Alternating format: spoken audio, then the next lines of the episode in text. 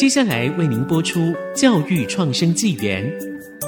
本节目由联华电子科技文教基金会赞助。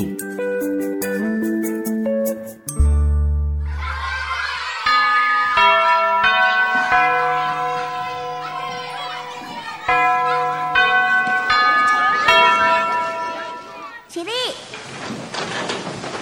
起立！跳脱填鸭教育，多元思考学习，孩子的未来有无限可能。欢迎来到教育创生纪元。欢迎收听教育创生纪元，我是峰哥，请各位听众朋友呢，也帮我们在 Podcast 还有我们的 IC 之音多加订阅，然后给我们一些建议和留言，我们都会很仔细的看各位的这样的一个留言。在上一期，我们邀请了仙女老师来跟我们聊到她如何成为老师，然后如何看到弱势族群，特别是特殊生这样的被对待。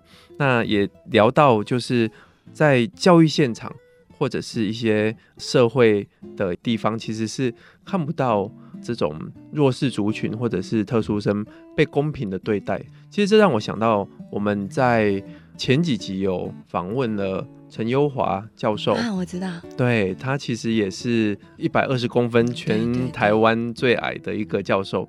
那他曾经讲到说，他在英国求学的时候，当英国的那个科系知道他有这样的一个身高的问题的时候，那个电梯在隔了一周之后，马上 下面的这个按钮就出现了。嗯，哇，我就觉得这是一个感动。对，在教育环境里面也有这么的被重视，而且那个是直接他们的院长就直接下令说，我们马上就是要做，而且是为他调整。我觉得像这样的一个被公平对待，其实是很重要的。那想要再请仙玉老师呢，跟我们讲一下，在台湾的教育现场。到底是看到哪一些？觉得其实我们的台湾好像没有在教育里面真正公平的来对待这些特殊生呢？这些特殊生，你可以想想看，我因为我们家安安他就读国中的时候，他念特教班，所以他到高中的时候，我就发现他们有讲台。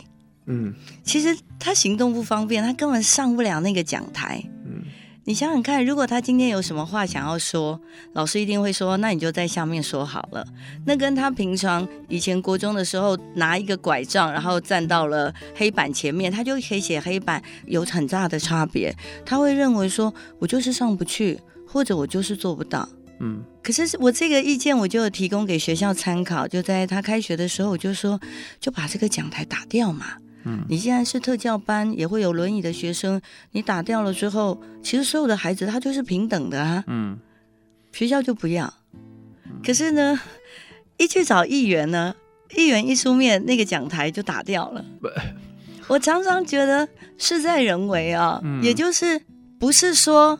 讲台的问题是学校要不要做这件事？对，如果今天是一般的民众或者家长讲，哎，学校就觉得有必要吗？嗯，哎，如果今天是一个有分量的或者是政治人物，哎，事情就可以成真了。对，呃，这让我无奈啊，真的很无奈，因为台湾好像很多事情都一定要把它政治化。嗯，可是像我们这种。普罗大众，我们的声音其实不会被听到。嗯、那有时候我们就必须要靠议员或者是立委来为我们发声。所以，并不是我们想要把每件事情都政治化，但没有政治化，好像又没办法解决事情。像这样的一个过程里面，您历经了这么多，最后跟学校做一个，好像有点像抗争。但是最后又离开了教育现场，这是事情是有关系的吗？这些是有关联的。从这个学校，我们一入学，他不友善，嗯，我就跟教育局说，那是不是可以派助理员，可以陪着我的孩子？你猜猜看，教育局跟我说什么？教育局，教育局跟我说，妈妈，你不要无限上纲。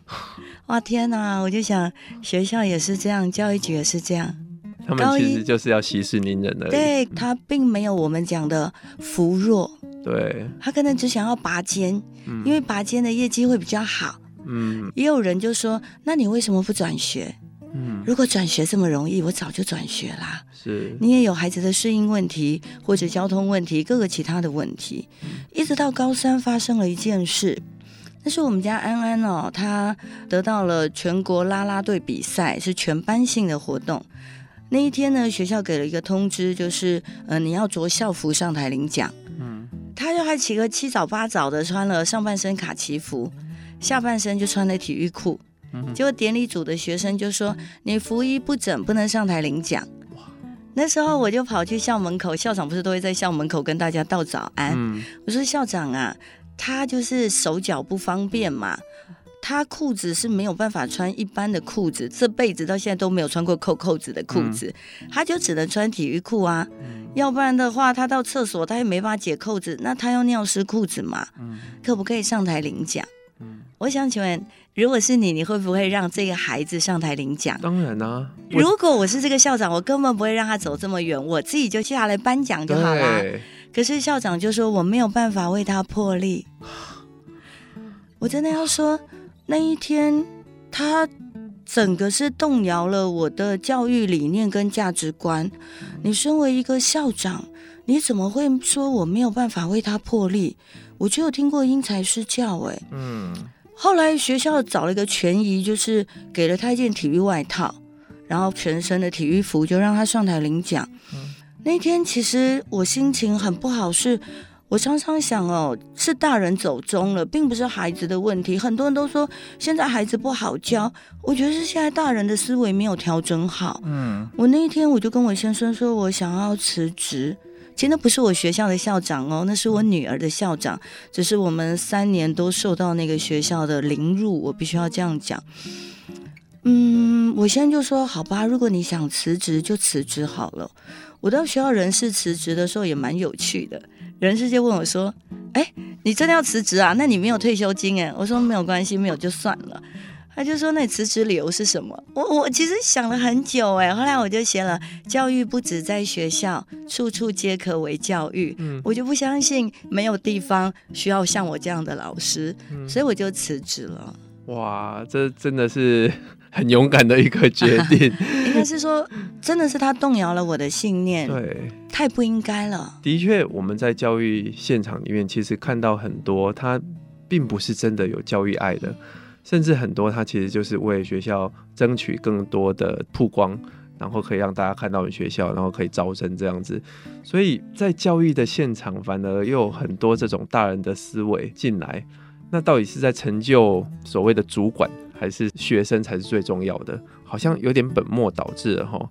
那谢云老师他辞职之后。您也觉得自己的能力是可以被肯定的，那您说处处皆可为教育，所以后来你是做了什么样的调整，然后变成在业界的教学？因为我在是高中老师的时候，其实我就大量的在外面上课，上很知名的企业讲师的课，有些都是两天就差不多要四五万块的，嗯，甚至我也上过四天八万多块，所以其实我该有的一些教学技巧啊都有。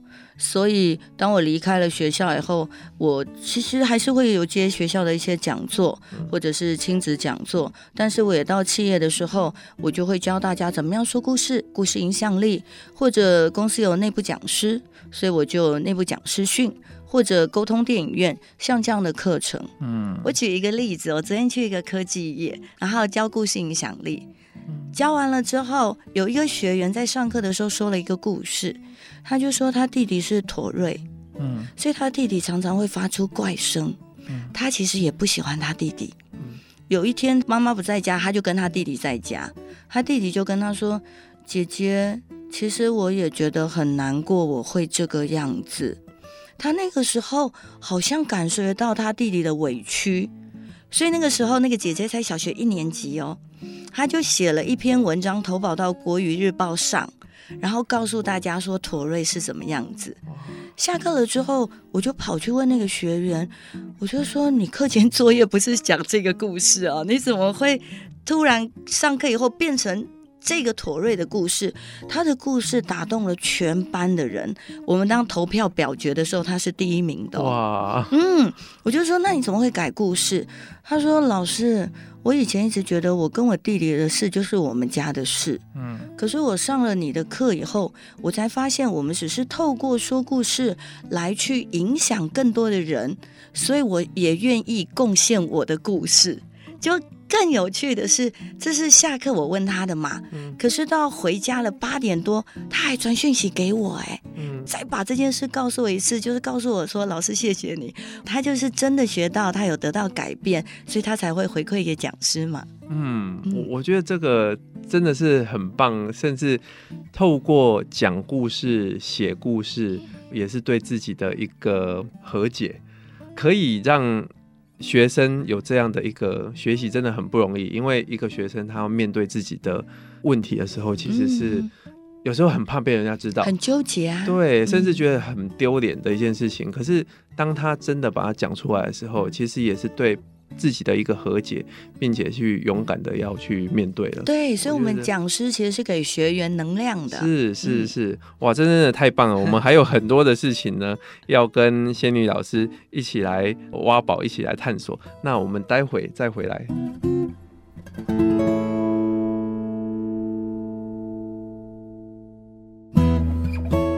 好，刚刚我们聊到千云老师，他毅然决然的从学校的现场离开，然后变成一位企业讲师。那其实他也出过好几本书，是在谈包括说故事的能力、演讲的能力这一些。我想要。这这好了，这真的是我私人，我要来挖宝一下。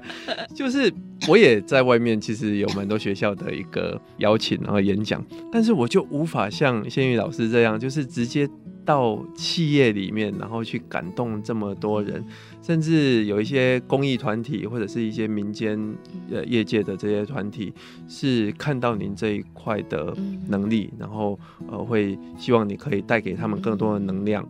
这这到底是怎么样 磨练出来的呢？我觉得这应该算是底气。嗯，所谓的底气就是，我先讲管秩序啊这件事情好了。以前我在教高中的时候，高中生不是上课你只要分组讨论，他就一直聊天嘛？对。他只要聊天的时候，我们当然会管呐、啊。可是有些老师他可能是说，班长你来管一下，副班长来管一下，这种效果都不好。嗯。或者是有一些学生讲错答案了。然后其他人就哈哈哈哈这样笑，所以大家都怕出糗，也就不会有人敢回答了。嗯、我每次都会做这样的事情。有一次我到一个企业内训，它其实是教师节的一个类似他们内部讲师什么师多奖的活动。嗯，然后我就跟他们说，如果这样你们要学教学技巧，我就干脆现场演示一段给你们看好了。嗯、那个时候我教的是范仲淹的《岳阳楼记》嘛。我忘了我问一个什么问题，还蛮简单的，可能啦，就是类似那种，哎，你们知不知道《岳阳楼记》是谁做的啊？就有一个在前排的人呢，他就举手就回答，他就说类似啊，他就说韩愈。嗯，你要想想看，明明就范仲淹，可是说韩愈。嗯，然后我就说哦，是范仲淹。结果你知道全场就哈哈哈哈这样一直大笑。嗯，我那个时候就说，我刚刚问的时候，你们都没有人举手回答，哎。只有他一个人举手回答，我觉得他蛮有勇气的。为什么你们要笑他呢？嗯，反而是你们自己不勇敢哎。对，这个是我平常对高中生就要讲的。当然，我们的态度不会像骂学生这样，就是很平稳的把一个事实讲出来。嗯，那这一天后面的状况就很好，就算答错，大家也不会嘲笑彼此，然后那种氛围也很好，就结束了。我觉得最奇妙的是，有一个人他就传讯息给我，他就传到我的粉丝团，他就跟我说：“仙女老师，你去我先生的公司演讲。”然后我先生就跟我们分享这件事。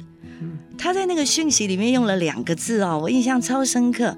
他说：“当有一个同学答错的时候，仙女老师正色，那个正色就是端正了表情，就说你们不可以这样做。”对，我觉得讲师就是要有底气。嗯，当我们的学员做了一些不应该做的事，我们本来就应该要这样子，是就是表情很严肃的，要告诉他这件事情你不可以这样做，因为你一这样做，全班不会有人再讨论了。嗯，我觉得太可惜了。嗯，所以我觉得底气是很重要的。我觉得这是一个文化的培养，嗯、就是为什么现在的学生很多老师一定都在 complain 说，问学生说有什么问题，学生绝对没问题。那为什么学生没问题？其实明明就那么多问题。好学校的学生呢，他们会在课程结束的时候来台前问你问题。后面一点的学校的学生呢，就是他会把问题带着回去，他并不是没问题。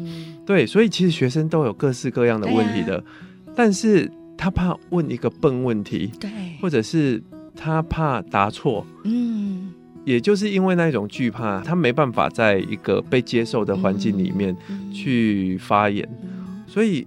这是从小到大就是这样的一个培养，造成台湾现在很多在教育里面就会觉得说学生都不爱问问题，可是并并不是这样，其实是我们没有给学生足够的安全感。那您在高中有这样的一个底气，然后做。非常好的班级经营，让学生很有安全感，很喜欢上你的课。你很敢于表现自己，这也是需要有非常大的安全感的。应该是说，我在一百学年，哎天哪，一百学年多久以前了？十几年前我就开始分组上课了。嗯，所以今天我到内训。我十几年前就分组上课，我现在到内训分组上课很自然呐、啊。嗯，可是台湾到现在学校很多老师都还不会分组哎，对，他也不敢分组，他连维持秩序他都还不会。嗯，那如果你这样转换跑道，其实太吃力了。嗯，所以其实不管在各行各业，我们都要勇敢的跨出那个舒适圈。其实，在舒适圈久了，其实也不太舒适了。是，嗯，分组其实不容易，因为 如果是面对一百。人以上的话要怎么分组啊？可以可以可以去买我 仙女老师有温度的课堂这本书。对，一定要去买哦。对，里面有很多班级经，我我自己也要来全部搬来看一下好了，从里面取经。那在业界演讲跟在学校里面的教学有什么不一样的教学或者技巧方法呢？我觉得没有什么不一样哎、欸。哦。嗯，因为其实技巧都是一样的嘛，小组讨论，然后互动。我的课程比较特别，是写白板。我经过很多企业，我都跟他们说我要准备白板，他们都说其他老师都准备海报纸。我说我不要海报纸，我就是要白板。然后用白板呢，所有人写白板，机会均等，我们都可以看到。然后给他一些安全的氛围。其实技巧没有差别，嗯，只是对象的差别。那对象的差别，我们就把语言调整一下。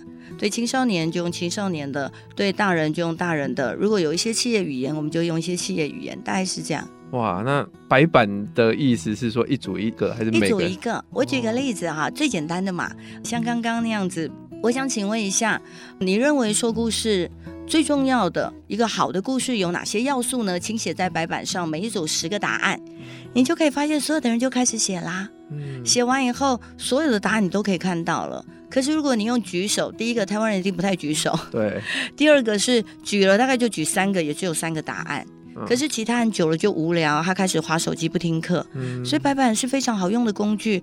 他写了以后，你可以拍照，然后拍完照以后就可以擦掉。嗯。可是白报纸它其实很不环保嘛，嗯。那么多然后又丢掉，其实蛮可惜的。白板可以重复使用。哦。嗯。好哦，我也要来准备几个白板。那想要请教一下，就是您怎么成为作家和企业讲师呢？嗯，我成为作家是因为我在二零一六年上了 TED，是跟朱维明医师。嗯，其实我们是在外面学习的同学。然后我们一起去参加 TED 的海选，四百多个人选出来了我们两个人。哇！然后维明先出书，出版社就问维明说：“那有没有推荐谁？”维明就推荐我。嗯，其实我那时候就有部落格了，所以我第一本书比较像是我部落格里面去找出来一些篇章，然后再加以修改的。嗯嗯嗯。所以是从这样开始，所以想要当作家的人，平时就可以开始写文章放在部落格。那在教育上面，您的书是怎么样可以为教育带来一些改变呢？这些书大部分都是我在教学现场的，比如说第一本《慢慢来，我等你》，嗯，很多人就真的没办法慢呐、啊。那我就是擅长说故事，其实我就是用故事来写。比如说我的学生雨柔，我的学生天晴，我怎么等他？嗯、我觉得老师可以看，家长也可以看。如果你是公司的主管，也可以看。其实你就是看到了年轻人他有什么样的优势，他有什么样的特质，其实是需要我们去发掘他的。嗯嗯。然后第二本故事力，就大家说故事的技技巧。第三个，仙女老师有温度的课堂，它其实就是教学啊、讲演可以用。最后一本比较特别，是不怕输就怕放弃，它比较像是我个人的自传啊，就是两个脑性麻痹小孩的妈妈怎么样在职场上面可以如鱼得水，没有放弃她的工作，然后还可以兼顾家庭。我不能说多好，但是我非常的努力就是了。嗯，哇，听起来都是很多的一个个人故事，还有你怎么样。跟学生互动，怎么样把课堂设计得非常有活力，或者是让大家听到了很多故事这样子。那你想要对正在努力或者是觉得孤单的人说些什么样的话？我第四本书就叫《不怕输就怕放弃》。我认为啊，人生你就是不断的尝试，即使失败都没有关系。但是如果你一放弃，就什么都没有了。嗯。你一定要想想看，我有一对脑性麻痹的女儿，然后有可能一个是一辈子终身瘫痪哦。我们不是都走过来了吗？对，这真的很棒啊！你你放弃就什么都没了。对啊，你不放弃，其实路是可以走下去的。嗯最后想要问一下，你未来有什么样的计划或者目标吗？第五本书，哦、对，我还在写第五本书，我希望可以把我的那个课堂的样貌可以真实的把它呈现出来，最好有一个线上的课程，就可以让更多的人他可以观摩学习，就不要限于文字。哦，到时候出来我一定要好好来取经一下。好，我们今天真的很高兴可以邀请到仙女老师跟我们聊了这么多。那这两集的内容呢，我觉得真的是非常丰富哈。呃，各位听众朋友，如果你在教育现场或者是对孩子的教养上面有很多的孤单、很多的害怕的时候，其实你可以看看仙女老师的书，她其实真的会给你很多的力量。真的有时候脚步慢下来。会有不一样的果实在前面等着你。再一次谢谢仙女老师来跟我们分享，那也请听众朋友呢多给我们一些支持和鼓励。教育创生纪元，我们下次见喽！下次见，拜拜，拜拜。本节目由联华电子科技文教基金会赞助播出。联华电子科技文教基金会。以行动播撒教育种子，支持地方创生，培育新时代必备的能力。